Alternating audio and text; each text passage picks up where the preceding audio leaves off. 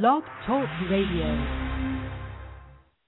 Good evening and blessings, and welcome to another installment of the Gist for Freedom Estate.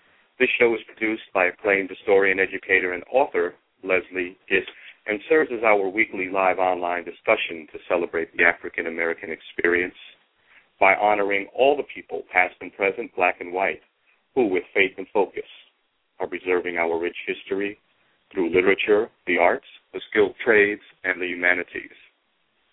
We thank you for joining us tonight, and we'd love you to be a part of tonight's discussion by calling in with your comments or questions to 347 324 5552.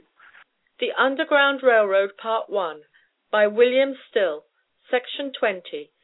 Trial of the Emancipators of Colonel J. H. Wheeler's Slaves, Jane Johnson and her two little boys. Part 1. Among other duties devolving from the Vigilance Committee when hearing of slaves brought into the State by their owners, was immediately to inform such persons that they were not fugitives, but were brought into the State by their masters; they were entitled to their freedom without another moment's service, and that they could have the assistance of the committee and the advice of counsel without charge by simply availing themselves of these proffered favors. Many slaveholders fully understood the law in this particular, and were also equally posted with regard to the vigilance of abolitionists. Consequently they avoided bringing slaves beyond Mason and Dixon's line in traveling north. But some slaveholders were not thus mindful of the laws, or were too arrogant to take heed, as may be seen in the case of Colonel John H. Wheeler, of North Carolina, the United States Minister to Nicaragua. In passing through Philadelphia from Washington, one very warm July day in 1855, accompanied by three of his slaves, his high official equilibrium as well as his assumed rights under the Constitution received a terrible shock at the hands of the committee. Therefore, for the readers of these pages, and in order to completely illustrate the various phases of the work of the committee in the days of slavery, this case, selected from many others, is a fitting one. However, for more than a brief recital of some of the more prominent incidents it will not be possible to find room in this volume; and indeed the necessity of so doing is precluded by the fact that Mr. Williamson in justice to himself and the cause of freedom with great pains and singular ability, gathered the most important facts bearing on his memorable trial and imprisonment, and published them in a neat volume for historical reference.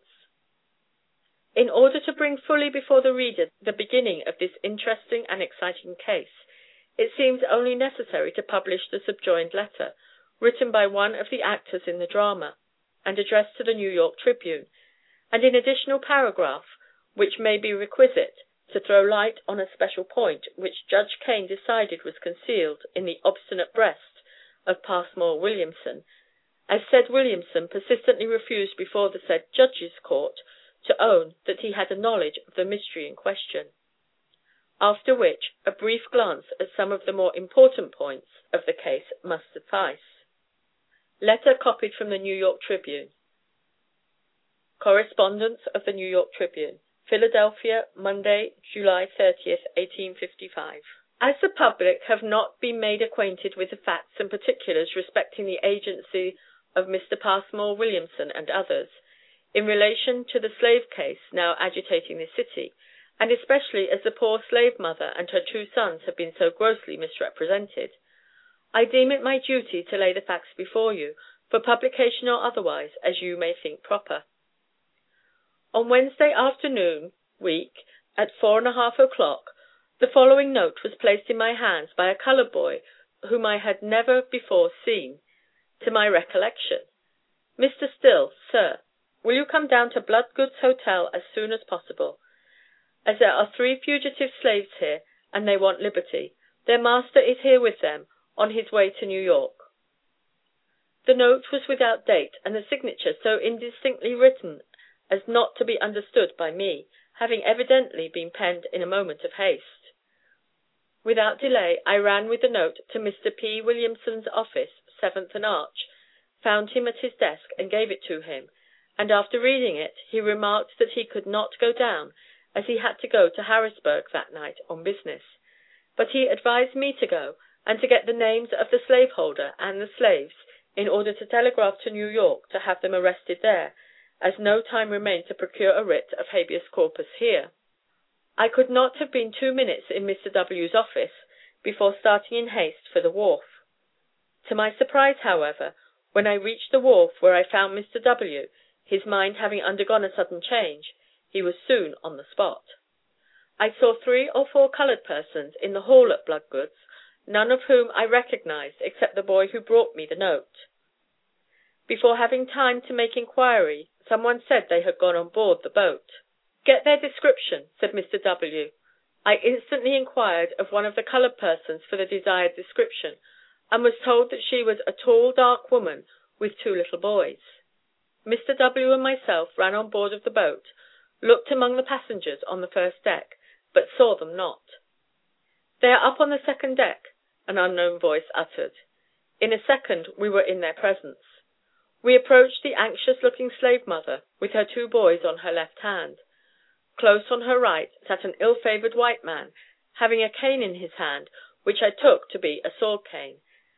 As to its being a sword cane, however, I might have been mistaken. The first words to the mother were, "Are you traveling?" "Yes," was the prompt answer. "With whom?" She nodded her head toward the ill favored man, signifying with him. Fidgeting on his seat, he said something, exactly what I do not now recollect. In reply I remarked, "Do they belong to you, sir?" "Yes, they are in my charge," was his answer. Turning from him to the mother and her sons, in substance, and word for word, as near as I can remember, the following remarks were earnestly though calmly addressed by the individuals who rejoiced to meet them on free soil, and who felt unmistakably assured that they were justified by the laws of Pennsylvania, as well as the law of God, in informing them of their rights. You are entitled to your freedom according to the laws of Pennsylvania, having been brought into the State by your owner. If you prefer freedom to slavery, as we suppose everybody does, you have the chance to accept it now. Act calmly, don't be frightened by your master, you are as much entitled to your freedom as we are, or as he is. Be determined, and you need have no fears that you will be protected by the law. Judges have time and again decided cases in this city and State similar to yours in favor of freedom. Of course, if you want to remain a slave with your master, we cannot force you to leave. We only want to make you sensible of your rights. Remember, if you lose this chance, you may never get such another, etc. This advice to the woman was made in the hearing of a number of persons present, white and colored and one elderly white gentleman of genteel address, who seemed to take much interest in what was going on, remarked that they would have the same chance for their freedom in New Jersey and New York as they had then, seeming to sympathize with the woman, etc. During the few moments in which the above remarks were made, the slaveholder frequently interrupted, said she understood all about the laws making her free, and her right to leave if she wanted to but contended that she did not want to leave, that she was on a visit to New York to see her friends; afterward wished to return to her three children whom she had left in Virginia, from whom it would be hard to separate her. Furthermore, he diligently tried to constrain her to say that she did not want to be interfered with, that she wanted to go with him, that she was on a visit to New York, had children in the South, etc. But the woman's desire to be free was altogether too strong to allow her to make a single acknowledgment favorable to his wishes in the matter. On the contrary, she repeatedly said distinctly and firmly, "I am not free, but I want my freedom always wanted to be free, but he holds me." While the slaveholder claimed that she belonged to him, he said that she was free. Again he said that he was going to give her her freedom, etc. When his eyes would be off of hers, such eagerness as her looks expressed, indicative of her entreaty that we would not forsake her and her little ones in their weakness, it had never been my lot to witness before under any circumstances. The last bell tolled. The last moment for further delay passed.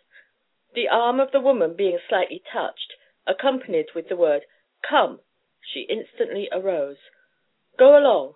Go along, said some, who sympathized, to the boys, at the same time taking hold of their arms. By this time the parties were fairly moving toward the stairway leading to the deck below.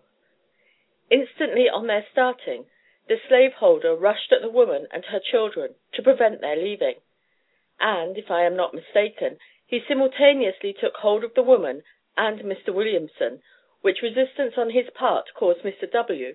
to take hold of him and set him aside quickly. The passengers were looking on all around, but none interfered in behalf of the slave holder except one man, whom I took to be another slave holder. He said harshly, "Let them alone. They are his property." The youngest boy, about seven years of age, too young to know what these things meant, cried, "Massa John! Massa John!" The elder boy, eleven years of age, took the matter more dispassionately, and the mother quite calmly. The mother and her sympathizers all moved down the stairs together, in the presence of quite a number of spectators on the first deck and on the wharf, all of whom, as far as I was able to discern, seemed to look upon the whole affair with the greatest indifference. The woman and children were assisted, but not forced, to leave nor were there any violence or threatenings as I saw or heard.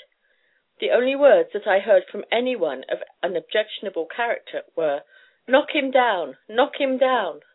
but who uttered it, or who was meant, I knew not, nor have I since been informed. However, if it was uttered by a colored man I regret it, as there was not the slightest cause for such language, especially as the sympathies of the spectators and citizens seemed to justify the course pursued. While passing off of the wharf and down Delaware Avenue to Dock Street, and up Dock to Front, where a carriage was procured, the slave holder and one police officer were of the party, if no more. The youngest boy, on being put in the carriage, was told that he was a fool for crying so after Massa John, who would sell him if he ever caught him. Not another whine was heard on the subject. The carriage drove down town slowly, the horses being fatigued and the weather intensely hot. The inmates were put out on Tenth street, not at any house, after which they soon found hospitable friends and quietude.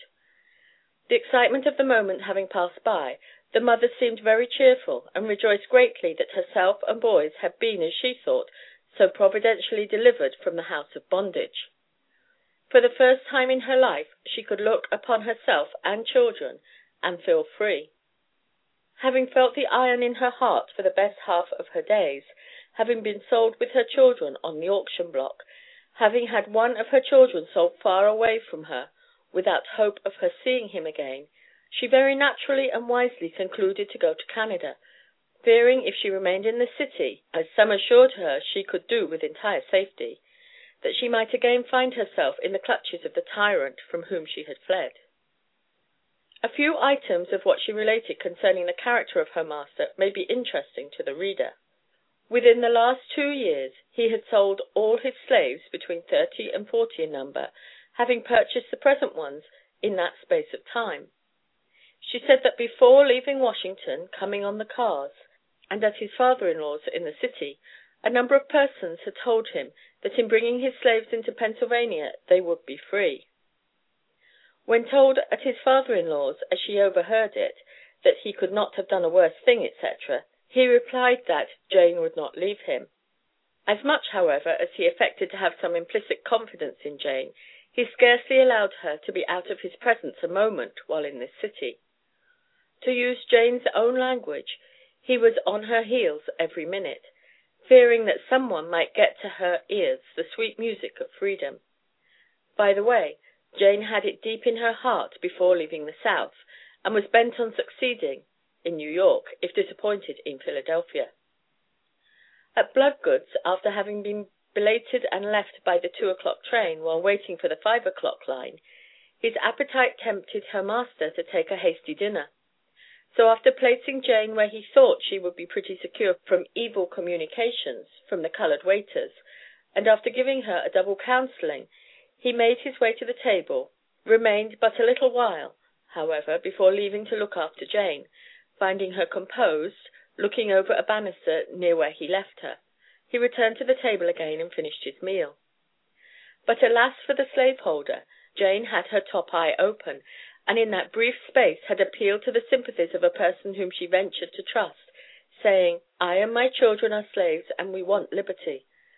I am not certain, but suppose that person in the goodness of his heart was the cause of the note being sent to the Anti slavery office, and hence the result.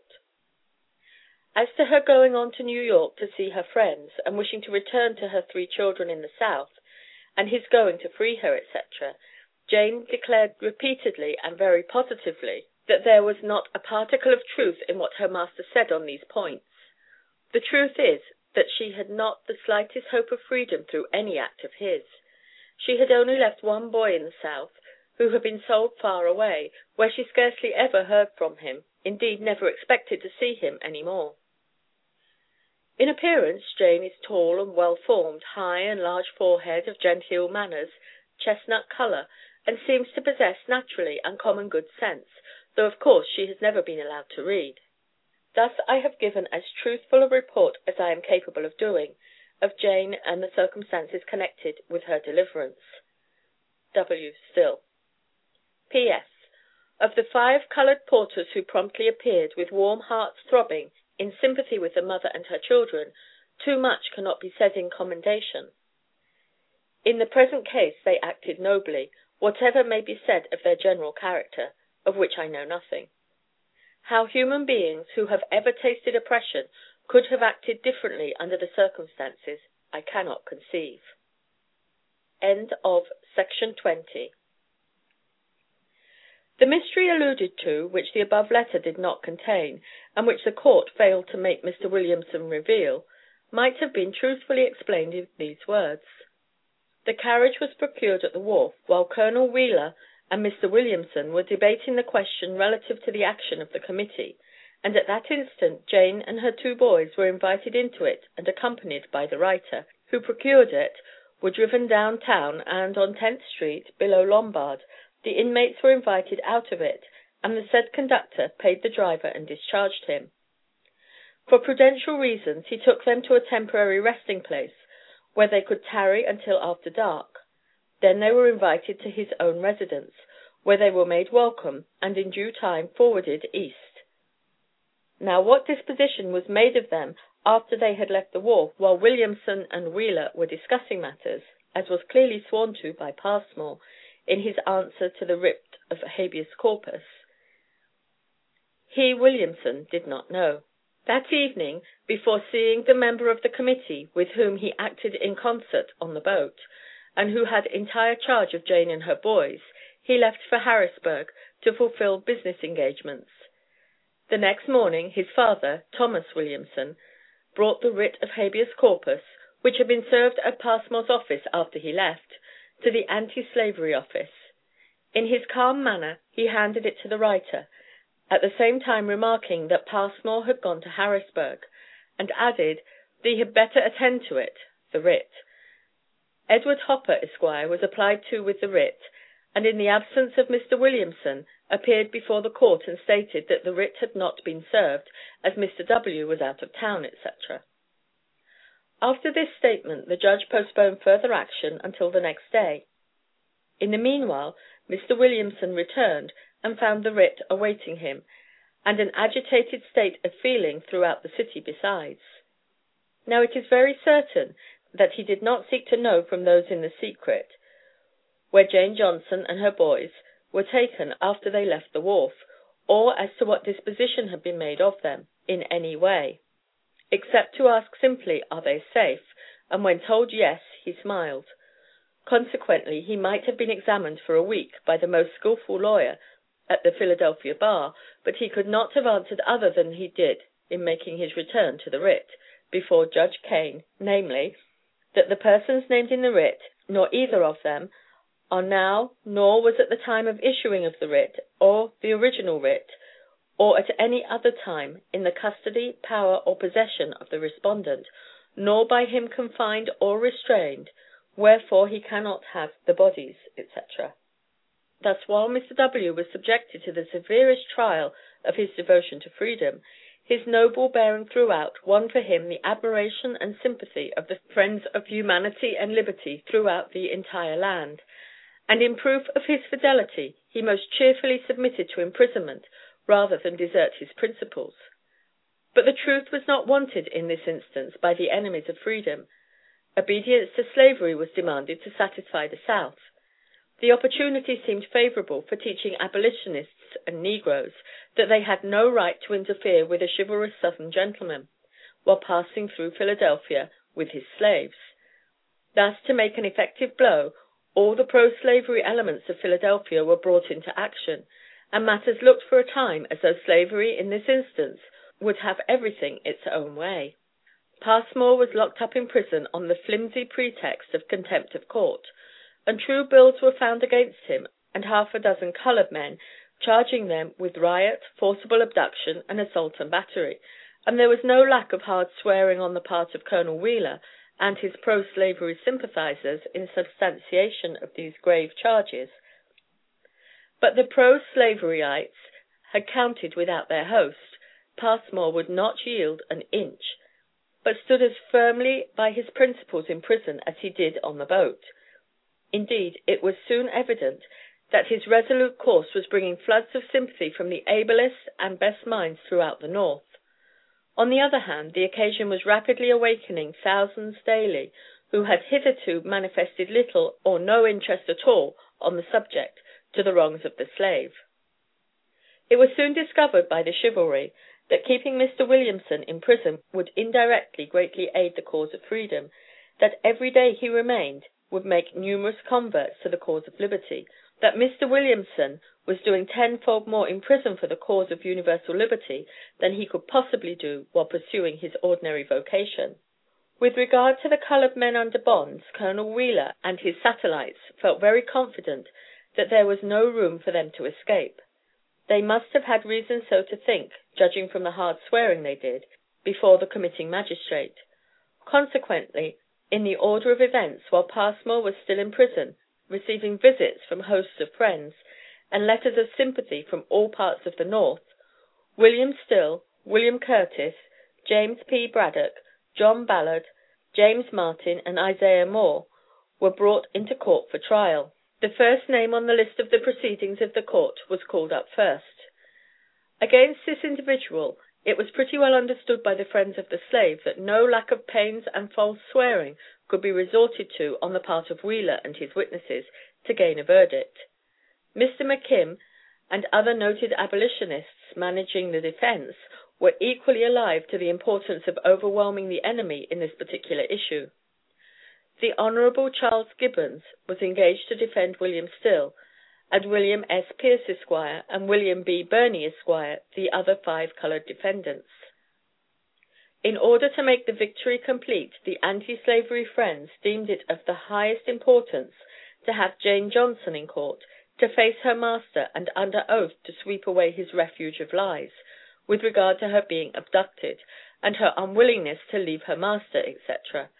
So Mr. McKim and the friends very privately arranged to have Jane Johnson on hand at the opening of the defense. Mrs. Lucretia Mott, Mrs. McKim, Miss Sarah Pugh, and Mrs. Plumly volunteered to accompany this poor slave mother to the courthouse and to occupy seats by her side, while she should face her master, and boldly, on oath, contradict all his hard swearing. A better subject for the occasion than Jane could not have been desired. She entered the court room veiled, and of course was not known by the crowd, as pains had been taken to keep the public in ignorance of the fact that she was to be brought on to bear witness.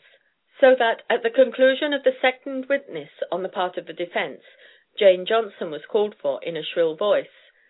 Deliberately Jane arose and answered, in a ladylike manner, to her name, and was then the observed of all observers.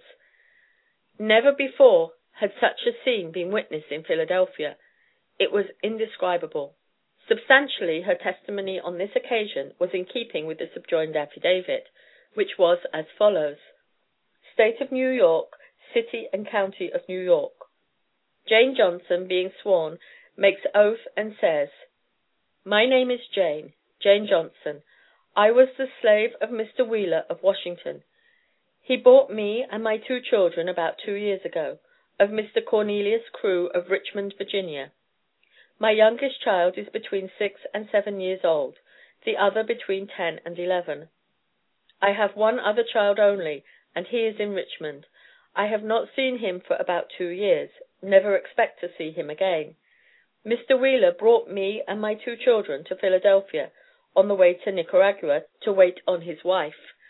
I didn't want to go without my two children, and he consented to take them. We came to Philadelphia by the cars stopped at Mr. Sully's (Mr. Wheeler's father in law) a few moments, then went to the steamboat for New York at two o'clock, but were too late. We went to the Bloodgood's Hotel. Mr. Wheeler went to dinner. Mr. Wheeler had told me in Washington to have nothing to say to colored persons, and if any of them spoke to me, to say I was a free woman traveling with a minister. We stayed at Bloodgood's till five o'clock. Mr. Wheeler kept his eye on me all the time except when he was at dinner. He left his dinner to come and see if I was safe, and then went back again. While he was at dinner I saw a colored woman and told her I was a slave woman, that my master had told me not to speak to colored people, and that if any of them spoke to me, to say that I was free, but I am not free, but I want to be free. She said, "Poor thing, I pity you."